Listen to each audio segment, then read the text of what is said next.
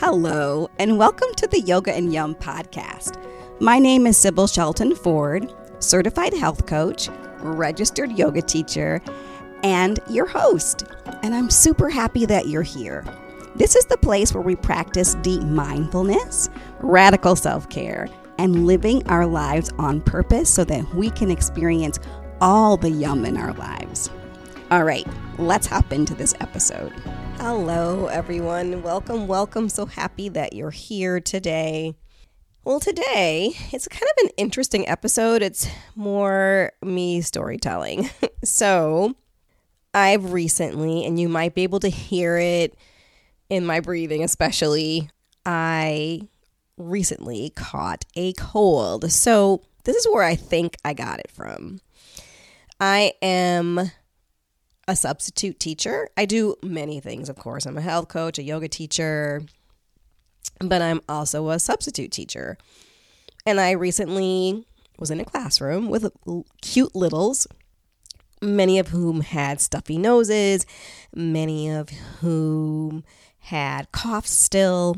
They were technically well enough to be in school, meaning they didn't have a fever and they didn't have this is going to sound really gross, but they didn't have like the green mucus or whatever. They're the ones that kind of the stuff that lets you know that there is an infection of some sort. So they didn't really have that. So they were well enough to be in school, but were probably still contagious. And if you've ever worked with littles before or raised them, or if you're a grandparent or aunt or uncle or, you know, brother, sister, whatever, if you know anything about littles, they sometimes get excited. They want to talk to you and tell you about their day or show you things that are interesting or they want to learn what you're doing. And they get really, really close to you and they may sneeze like right in your face or they may cough just and forget to catch the cough, right? Or they'll remember to cover their sneeze after the fact. and so you're constantly reminding them, like giving them that lesson over and over of these social graces and letting them know, you know, why, why we cover coughs, why we cover sneezes. But they forget because these kids were about two and a half to maybe four years old. And I was there. And it just so happened that during this week, we had a really stressful family event um, with a fam- family member who has been not well, uh, ailing for a while and was in the hospital and then had to go into a rehab facility and just there's lots of talk around what to do next and what's going to happen next because she happens to be 88 years old and has health concerns and seems to be declining. So I had that stress Plus, I was subbing, which is always slight. It's fun, but it's slightly stressful because you have to kind of be on all the time. Plus, I was on jury duty. So I was on call for jury duty. I had to report once and then I didn't get called for trial, so I had to wait a full week. I had to keep calling in and so just sort of the stress of, oh my gosh, what if I get called? Because the enormity of it, it just is stressful. Not that I would do anything to purposely get out of it necessarily. Um, I do always want to be honest and because I think that's important, right? What you put out in the world, you get back. So if you're dishonest, you get dishonesty back like tenfold. So definitely don't want that kind of karma. Um, but there would still be some stress. Like there's a big responsibility in that with everything else that was going on. I think it was, and then I couldn't sleep because of all the other things. And my daughter, um, my oldest daughter, is getting married, and she's sort of stressed because she has two celebrations one that's traditional for her and then one that is more reflective of her fiance's culture he's his family's from somalia. And that's happening next year which is really coming up pretty fast. I know it seems weird but it's coming up really fast because decisions have to be made. And so she's stressed out and i'm her mom and i'm her go-to for that. And i think it was the perfect storm of being exposed, being worried, being stressed, and the cold caught me.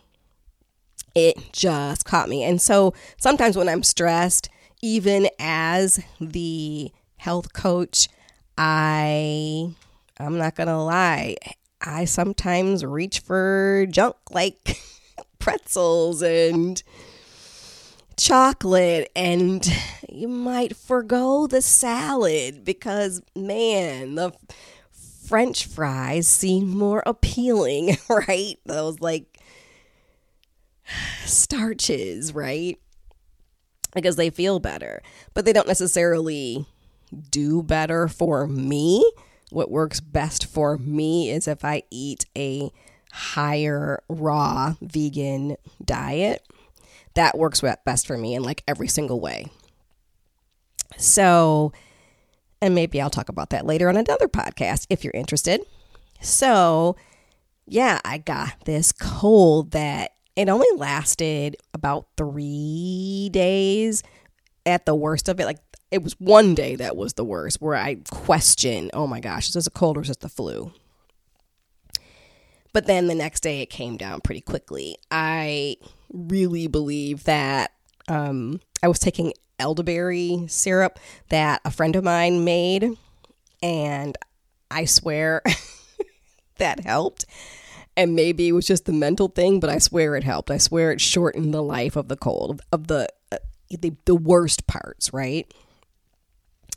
So, in looking back at that, it just is crazy how everything is all connected. How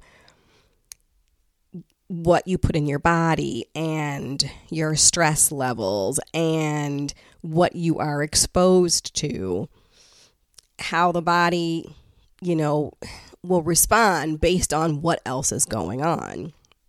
You know, I was doing my regular anti anxiety stuff for the most part. I was moving my body in joyous ways. I was in nature. I was still connecting with my communities. I was I didn't necessarily have the need to really have worry time. I didn't feel like that was bombarding me even with everything that was going on. I'm pretty balanced that way. I didn't need to schedule that. But it caught me and it kind of shocked me that it caught me because it's been forever. And so as I'm sort of vegging on the couch and watching my favorite movies and I was juicing a lot, trying to just flood my body with as many nutrients as I possibly could and trying very much on purpose to do nothing during that time, which is hard because I'm a doer. But as I was kind of contemplating the whole thing, I really asked myself like what are my bigger lessons here? Like what what are the takeaways? Because I really try to live this mindful life and thinking, okay, I'm not blaming myself because stuff happens, but like, what are the takeaways here? And one of the biggest takeaways for me, and I've noticed like for the last month or so, I have not prioritized this, but to prioritize prioritize rest before an illness strikes. Because when you give yourself proper rest, your body is fortified, right? It it works better. And in fact, I'm shocked that's not one of my anti-anxiety tools. I think maybe it should be, but it just wasn't the immediate thing because I generally don't have a hard time going to sleep or staying asleep. But I haven't taken those those natural rests. Like we have two types of rhythms. We have the circadian rhythm, but we also have what's called ultradian rhythms, which are different. So in ultradian rhythms, it's more we have these natural active and rest cycles through the day. Where and we often forget about that.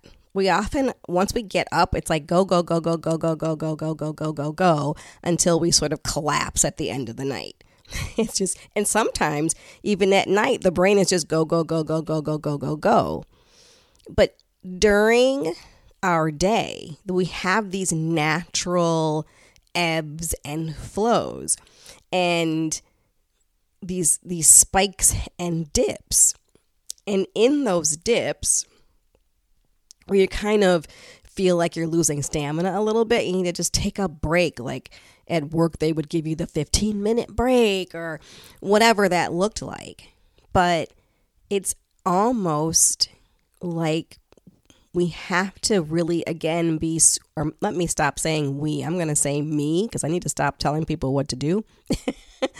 But i noticed that i need to be really mindful of this. I need to be mindful of those ultradian rhythms just the they're just natural cycles where I have a work cycle, but then I need to take a break.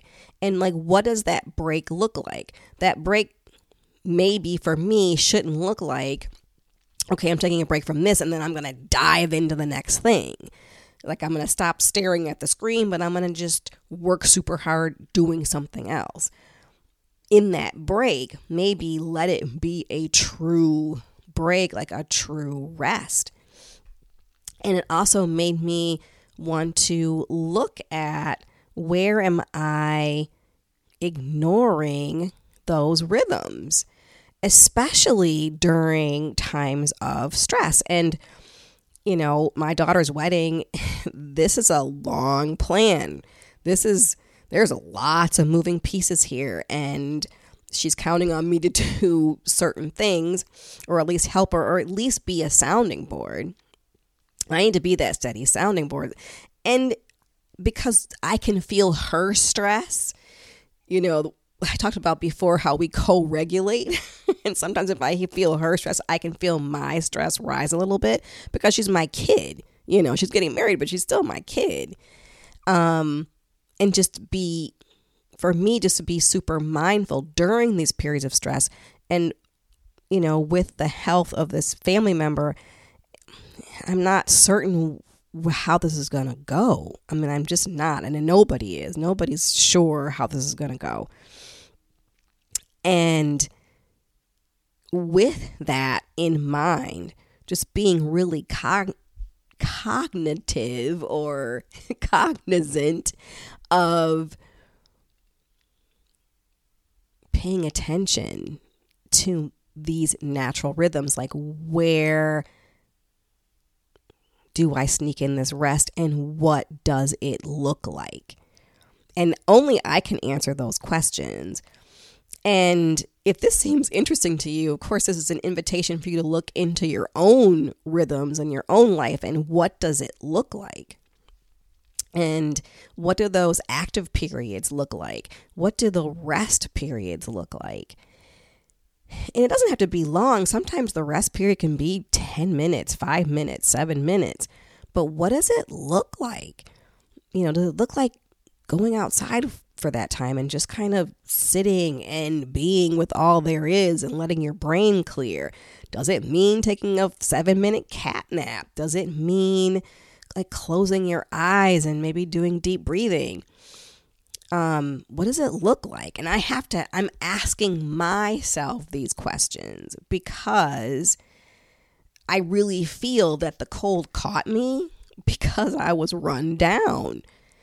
I just, I wasn't fortified. The rest was a big deal. And then also, just again, as I said in another when I was talking about the last tool in my toolbox, what am I letting into my body?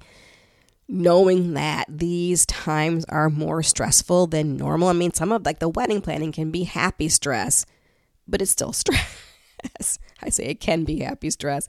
Usually, when my daughter calls me, she's in a panic, so it's not happy stress. I'm just going to try to flip it so that it is happy stress. But knowing because that these things are coming, um, just being really, really extra careful about how I'm nourishing myself with what I'm drinking and what I'm eating, like extra. I'm already kind of a nutcase about this stuff. I think they're called, or I'm what's called a hyper conscientious nutcase. Um, but it's like I have to kind of start telling more truths. So, you know, truthfulness is it's one of those tenets in yoga that we're we're called to be truthful because that that helps us connect to ourselves and each other and all there is and be in that kind of full state of yoga. So, yeah, that's one of the things like, how am I nurturing myself? How am I getting rest? And how am I appreciating? The last thing is, how am I appreciating the simple things, like the little things? really wanting to get more deep into my own nature meditations. I did a nature meditation last week on the podcast. If you didn't check that out, check it out. It is a practice episode where I kind of walk you through a little active meditation. But I need to do more of that too, I think.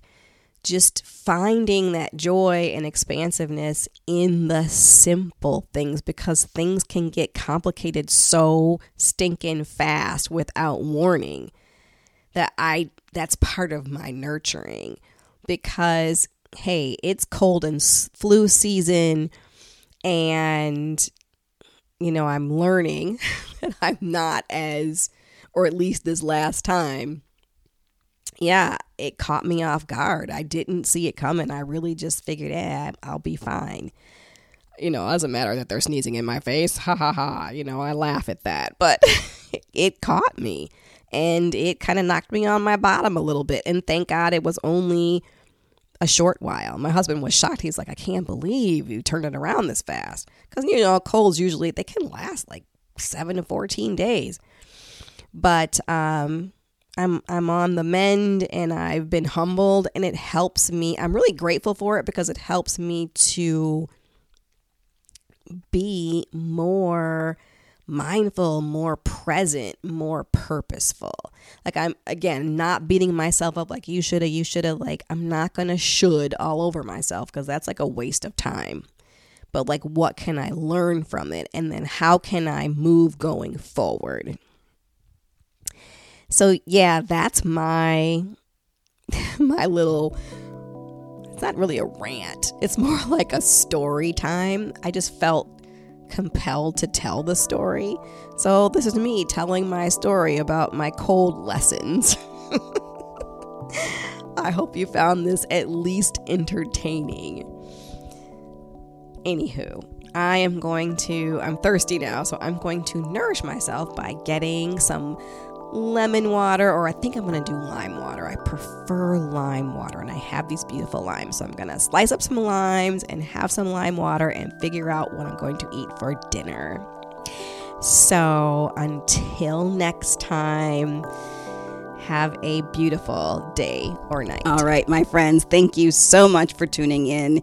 It really means a lot. If you feel so moved, please consider leaving a review, or even better, please share this episode with someone that it could really help. For more, you can follow me on Instagram at Yoga and Yum with Sybil and on Facebook at As You Are Yoga and Yum. Until next time, here's wishing you all the yum in life. Peace. Bye.